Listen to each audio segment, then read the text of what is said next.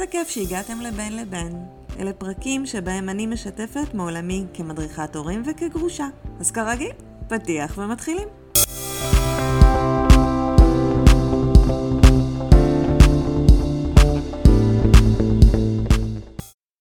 היי, ברוכים הבאים לפרקים של בין לבין. היום אנחנו נעסוק בנושא קצת קשה, לתת להם ליפול. זה משהו שמאוד קשה לנו ההורים לעשות. אנחנו מקבלים את הילדים שלנו כשהם חסרי אונים. הם צריכים אותנו ממש להכול. אנחנו מאכילים אותם, מנקים אותם, מחזיקים אותם כשכואב להם. הם תלויים בנו ב-מאה אחוז. הם מגיעים לעולם הזה חסרי אונים, והם בעצם תלויים בנו כדי לחיות. העניין הוא שבגיל שמונה עשרה אנחנו צריכים לשחרר אותם לעולם כשהם עצמאים לגמרי, כשהם יודעים להסתדר לבד עם כל דבר שהחיים ידרשו מהם, כשהם יודעים להתמודד עם משימות היום יום בעצם, שהם יודעים לאכול לבד, ללכת לבד, להתקלח, להתלבש. הם צריכים לדעת, להבין את הנורמות החברתיות ומה בעצם מצפים מהם ולהתנהג בהתאם. הם צריכים להבין איך העולם עובד, איך לעשות משא ומתן עם אנשים, איך לפנות לקבל עבודה, צריכים לדעת לראות צרכים של אנשים אחרים, צריכים להיות עצמאים. קיצור, הם צריכים לתפקד בעולם שנמצא היום בשבילם. ואם נפרוט את זה עוד יותר, לפרוטות קטנות יותר, מה זה אומר להתנייע לבד? זה אומר ללכת, או להתנייד בכיסא גלגלים, ולנסוע באוטובוס. הם צריכים לדעת איך לקנות כרטיס ולתקף אותו, באיזו תחנה לעלות ובאיזו תחנה לרדת, איך ללכת, לשאול אנשים להכוונה, כאילו להתקשר אלינו ולקבל הוראות, זה מיומנות שהם צריכים לדעת.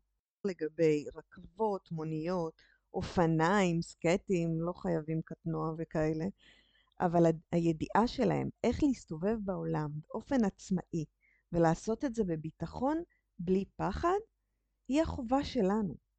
כדי שהם ידעו לעשות את זה בביטחון, אנחנו צריכים כבר בגיל צעיר ללמד אותם, ולתת להם לעשות את זה כמה פעמים בעצמם. הם צריכים לאסוף הצלחות כדי לקבל תחושת מסוגלות. הם יודעים שהם מסוגלים לעשות את זה, וזה מעלה להם את הביטחון העצמי. ככל שהם ייסעו באוטובוס לבד יותר, הם יהיו יותר בטוחים ביכולות שלהם. נגיד שהם uh, עלו לאוטובוס וירדו בתחנה הלא נכונה.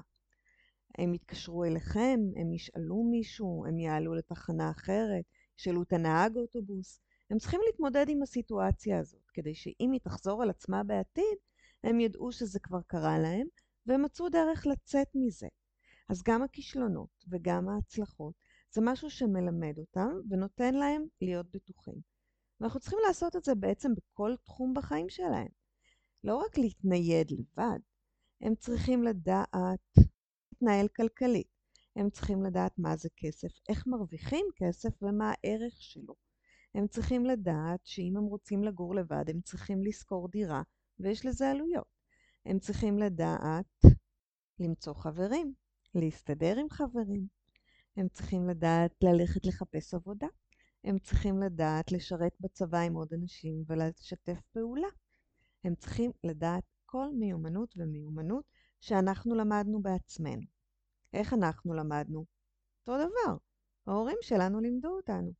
אותי למשל שלחו פעם בשנה לחיפה באוטובוס. העלו אותי בצד אחד, מישהו אחר הוריד אותי בצד השני, בין לבין שעתיים, ההורים שלי לא ידעו איפה אני, אבל אני ידעתי שאני יכולה לנסוע באוטובוס. דבר לימודים, כשלמדתי בבית ספר והיו לי הצלחות, ידעתי שאני יכולה להמשיך ללמוד, וככה לא הייתה לי הרבה התלבטות או פחד מהאוניברסיטה. אם אני מסתכלת רגע על עולם חי, רוב בעלי החיים נולדים עצמאיים. פי למשל, נולד כשהוא כבר צריך תוך כמה שעות ללכת ולהצטרף לעדר שלו. זאת אומרת, הוא נולד עם, עם יכולת ללכת ולאכול לבד. כל מיני בעלי חיים, ג'ירפות, אריות, זה בעלי חיים שפשוט נולדים עצמאיים. אבל אנחנו לא פיל, והילדים שלנו נולדים חסרי אונים. ואנחנו, התפקיד שלנו, הוא במשך הזמן הזה, בין הרגע שהם נולדים, עד הרגע שהם עוזבים את הבית, להכין אותם לעולם. הדחף לעצמאות מגיע בדרך כלל מהילדים עצמם. הם מתפחים לבד, ואז הם מגלים שהם רואים את הדברים אחרת, הם רוצים לעשות את זה עוד פעם, והם ימשיכו uh, להתהפך. גם הדחף לזחול מגיע לבד, וזה מגיע לשיא בגיל שנתיים, שאנחנו מכירים כטרבל טו, כשהם רוצים לעשות הכל לבד. זה בכלל לא בא מאיתנו, מהצרכים שלנו. הילד שלנו פתאום קם ואומר, אני לבד.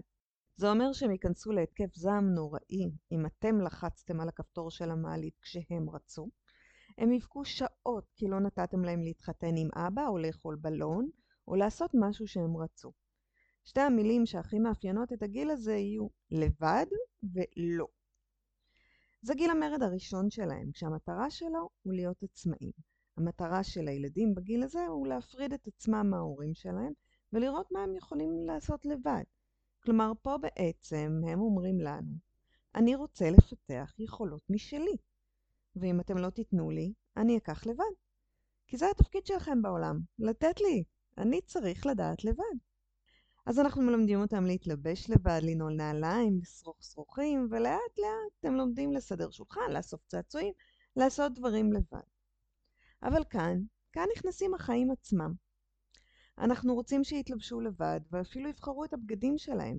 אבל ברבע לשמונה בבוקר, כשאנחנו ממהרים כי בשמונה יסגרו לנו את הדלת של הגן, והוא עדיין מסתבך עם הנעליים והחולצה, אנחנו נלביש אותו מהר מהר וניקח אותו לגן. בערב, כשאתם נורא עייפים, והוא רוצה עכשיו לעשות דברים לבד, אני תגיד, תעשו את זה בשבילו כבר, רק בשביל שיהיה פה שקט ונוכל ללכת לישון. אז אני יכולה להבין אתכם, הורים יקרים. זה באמת באמת מתיש וקשה לגדל ילדים. הבעיה היא שאנחנו לא מסתכלים מה אנחנו אומרים לילד כשאנחנו לוקחים ממנו את הזכות לעשות את הדברים האלה לבד. מה אנחנו אומרים לילד שיסתבך טיפה יותר מדי זמן עם הסרוכים ואנחנו סרוכים לו אותם? אנחנו אומרים לו שהוא לא יכול. עכשיו זה לא מה שאנחנו אומרים ממש, תקשיב אתה לא יכול אני אעשה את זה. אנחנו אומרים, אני ממהר, אז אני אעשה את זה. אבל בחוויה של הילד עצמו, אמא ואבא לא סומכים עליי. אם הם היו סומכים עליי, אז הם היו נותנים לי לעשות את זה לבד. ואם אמא חושבת שאני לא יכול לעשות את זה לבד, אני כנראה לא יכול לעשות את זה לבד. ויש להם איזושהי תחושה של אי הצלחה או של כישלון. הכישלון הזה בעצם מרפא את ידיהם. למחרת הם יגידו, לא, לא, לא, את תלבישי לי. ואת כבר נכנעת, כי זה באמת יותר, יותר קל, את או אתה. אבל בעצם הם עושים אחד משני דברים. אחד יותר כיף להם ככה, ויותר מהיר להם, ומה אכפת להם. ובצד השני, יש את התחושה הזאת, אני כנראה לא מספיק טוב, אז עזוב, אני, אני אוותר. וככה אנחנו מורידים להם את הביטחון. במקום להעלות להם את הביטחון, במקום לתת להם איזשהו אה, גב, ולהגיד, אנחנו מאחוריכם, אנחנו יודעים שתצליחו, אנחנו אומרים, יאללה, יאללה, זוז, אני אעשה את זה. אנחנו מלבישים את הילד, אז לא לימדנו אותו כלום. אדלר דיבר על הבית כמרכז האימונים של הילדים לחיים האמיתיים. בעצם כל דבר שקורה בבית מלמד את הילד משהו. השיח שלהם איתנו, ההורים, מלמד אותם איך לדבר עם סמכות. הם לומדים לעשות מטלות בבית, יש להם תחושת מסוגלות שהם יודעים להוריד מהשולחן. אפילו הריבים עם האחים שלהם, שמעצבנים אותנו נורא, מלמדים אותם המון על העולם. הם לומדים שיש עוד אנשים בעולם שווי ערך להם, באותו מעמד. עד עכשיו הם חשבו רק על עצמם, רק מה שהם צריכים. חשבו שרק הם קיימים ורק הצרכים שלהם חשובים. פתאום הם מגלים שיש מישהו בעולם הזה, שיש לו את אותן הזכויות כמו להם. והוא משתמש באותם המשאבים כמוהו, באותם הצעצועים, באותו טאבלט, הוא אוכל את אותו אוכל, והכי חשוב, יש לו את אותם ההורים. והם רבים על משאבים. מהריב הזה, הם לומדים להתחשב באחר. קודם כל, הם לומדים שיש מישהו אחר, ויש לו רצונות, ושצריך לכבד גם את הרצונות שלו. ופעם אחת אני אוותר, אבל בפעם השנייה אני אעמוד על שלי. אנחנו לא היינו רוצים שהילד שלנו יוותר כל הזמן, נכון? כי מה הוא ילמד לחיים? שגם כל פעם שמישהו בעבודה רוצה משהו, אז הוא מוותר? שכל פעם שמבקשים ממנו משהו, או שמישהו רוצה משהו אחר, הוא צריך לוותר? אנחנו רוצים שהוא ילמד לעמוד גם על שלו. לפעמים. דמי כיס למשל, הם הדרך שלנו ללמד אותם התנהגות כלכלית וערך של כסף. יש לך איקס שקלים לעבור איתם את השבוע הקרוב. והרבה פעמים הילד יגלה שה-X שקלים האלה נגמרים נורא מהר, והוא יצטרך ללמוד לתעדף. האם אני יכול לצאת עם החבר'ה פעמיים בשבוע לפיצה? לא, זה גומר לי את הכסף נורא מהר. אז אולי אני אצא רק פעם אחת לפיצה ופעם אחת אני אזמין אליי, או אני אלך לאחר. הם לומדים את סדר העדיפויות שלהם בחיים. זה משהו שמאוד מאוד חשוב לנו לתת להם. עד גיל ההתבגרות אנחנו לאט לאט לאט נותנים להם לעשות דברים, ומורידים אותם מאיתנו. זאת אומרת, עכשיו אתה תכין סלט, ואז אני לא אצטרך להכין סלט. הם מקבלים יותר ויותר ברשימת המטלות. ואז מגיע גיל ההתבגרות. ובגיל ההתבגרות, התפקיד שלנו כהורים הוא להעביר כמה שיותר סמכויות אליהם. הסמכויות עוברות צד. גיל שלוש עשרה בבר המצווה ביהדות, האבא אומר לבנו, ברוך שפטרני מעולו של זה.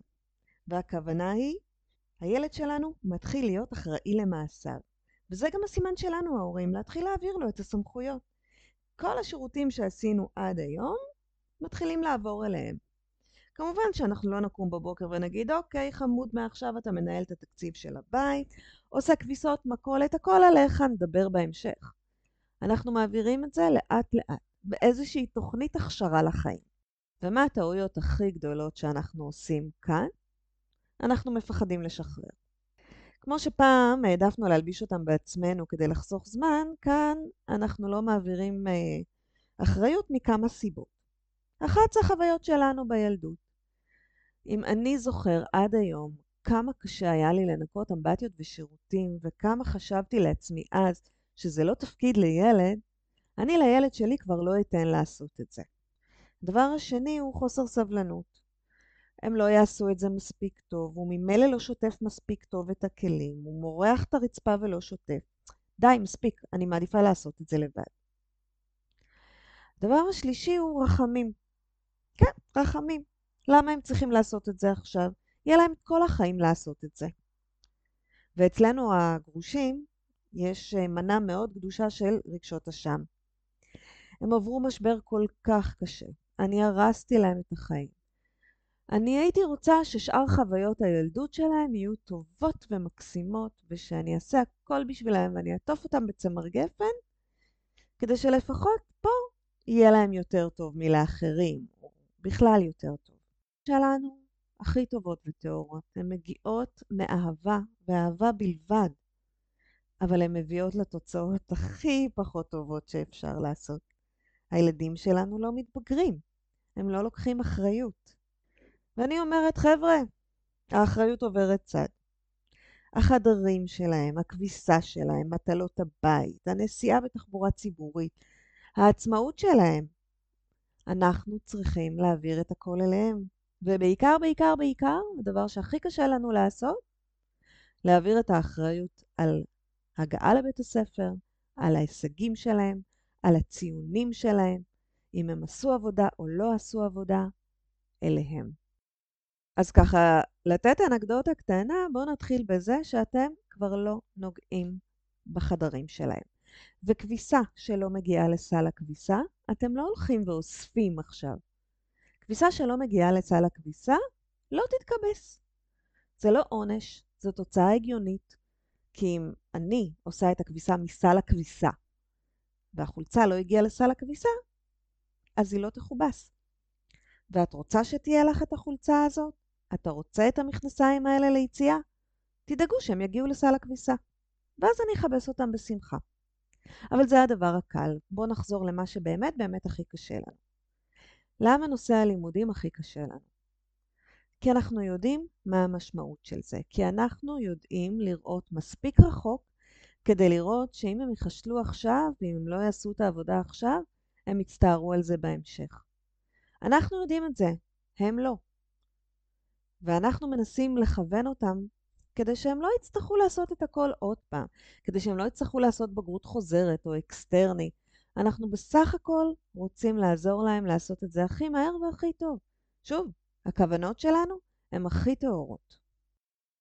אנחנו מפחדים שאם לא נזכיר להם לקום בבוקר בזמן, להכין שיעורים, אם אנחנו לא נדבר עם המורים שישפרו להם את הציונים, ונגיד להם, מה זה צריך להיות? כל הכיתה נכשלה, אתה לא בסדר.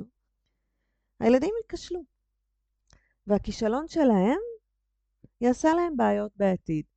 אולי באיזשהו אופן אנחנו גם חושבים שזה הכישלון שלנו, אבל אני חושבת שיותר מזה אנחנו פשוט יודעים מה יקרה בעתיד. ואנחנו רוצים לחסוך את זה מהם.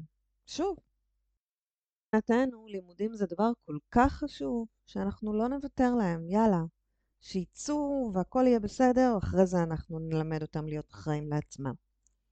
אבל העניין הוא כזה. נפילה כזו בלימודים, נגיד שהם לא למדו למבחן ונכשלו. זה כישלון בסביבה מבוקרת, כלומר זה מבחן אחד, ואפשר עדיין להשתפר. אנחנו חייבים לתת להם להיכשל. אנחנו חייבים, כדי שילמדו להתמודד עם כישלון ולהתאושש ממנו. זה לימוד לא פחות ואולי יותר חשוב. תפקידים, גם בין בני זוג וגם בין הורים לילדים, אני מדמה את זה להרבה הרבה פתקים שיש על שולחן. יש אה, פתק אחד שכתוב עליו אה, פחד, ואחד שכתוב עליו דאגה, אחד שכתוב עליו שוטף כלים, ואחד שכתוב עליו אה, מזכיר לילדים כל בוקר לקום. יש פתק אחד כזה על השולחן, ומי שלוקח את הפתק, השני כבר לא לוקח אותו. כלומר, אם אני לקחתי עליי את התפקיד של להעיר אותם בבוקר, אז הילד כבר לא מכוון שם. זה כבר לא התפקיד שלו, זה התפקיד שלי.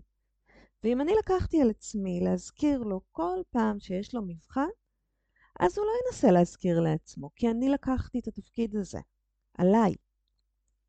ואנחנו מחזירים את זה בחזרה. ולכן, יכול להיות שהם לא יזכרו לעשות שיעורים, יכול להיות שהם אפילו ייכשלו במבחן. אבל לאט לאט הם יקחו את התפקיד הזה אליהם. אנחנו מחזירים את התפקיד לשולחן ומעבירים אותו אליהם. בעצם אומרים להם, חבר'ה, אתם אחראים. אתם אחראים על הציונים שלכם ואתם אחראים על המבחנים שלכם. שתדעו שבתיכון המורות בכלל לא מדברות איתכן, מדברות רק עם הילדים. וטוב שכך. אז יהיה כישלון, והוא ייכשל במבחן. זה מצוין, כי הוא נכשל כשאנחנו פה כדי לעזור לו. זה לא בהודו איפשהו, או לא יודעת, איפשהו שאנחנו לא נמצאים. זה כישלון מבוקר, הוא נכשל בבגרות. בסדר, אנחנו כאן כדי לאסוף אותו, כדי ללמד אותו, להתמודד עם הכישלון הזה ולעבור הלאה. מה שאני מנסה להגיד זה שאת כל הכישלונות שלהם, מהקשים, אני מעדיפה שהם יעברו כשאני מאוד נוכחת בחיים שלהם. אני מעדיפה שהם יעברו כדי שאני אוכל לעזור להם ולהראות להם שאפשר להתאושש מכישלון. כלומר, גם אם אני כאילו לא בשליטה, אני בעצם כן בשליטה, כי אני יכולה עדיין לעזור להם. זה לא נגמר פה. עלה בדעתנו ללכת למרצה באוניברסיטה ולהגיד לו שהוא התייחס לא יפה לבן שלנו, נכון? זה לא יעבוד ככה. אנחנו לא נלך לבוס שלו בעבודה ונגיד לו, תקשיב, אני מצטערת, אני שכחתי להעיר אותו בבוקר, אז, אז הוא לא קם לעבודה. זה לא עובד ככה. באיזשהו שלב הם צריכים לקחת אחריות על החיים שלהם. אז יאללה, בואו ניתן להם אחריות. לאט לאט אבל בטוח, האחריות עוברת צד, והיא עוברת לצד שלהם.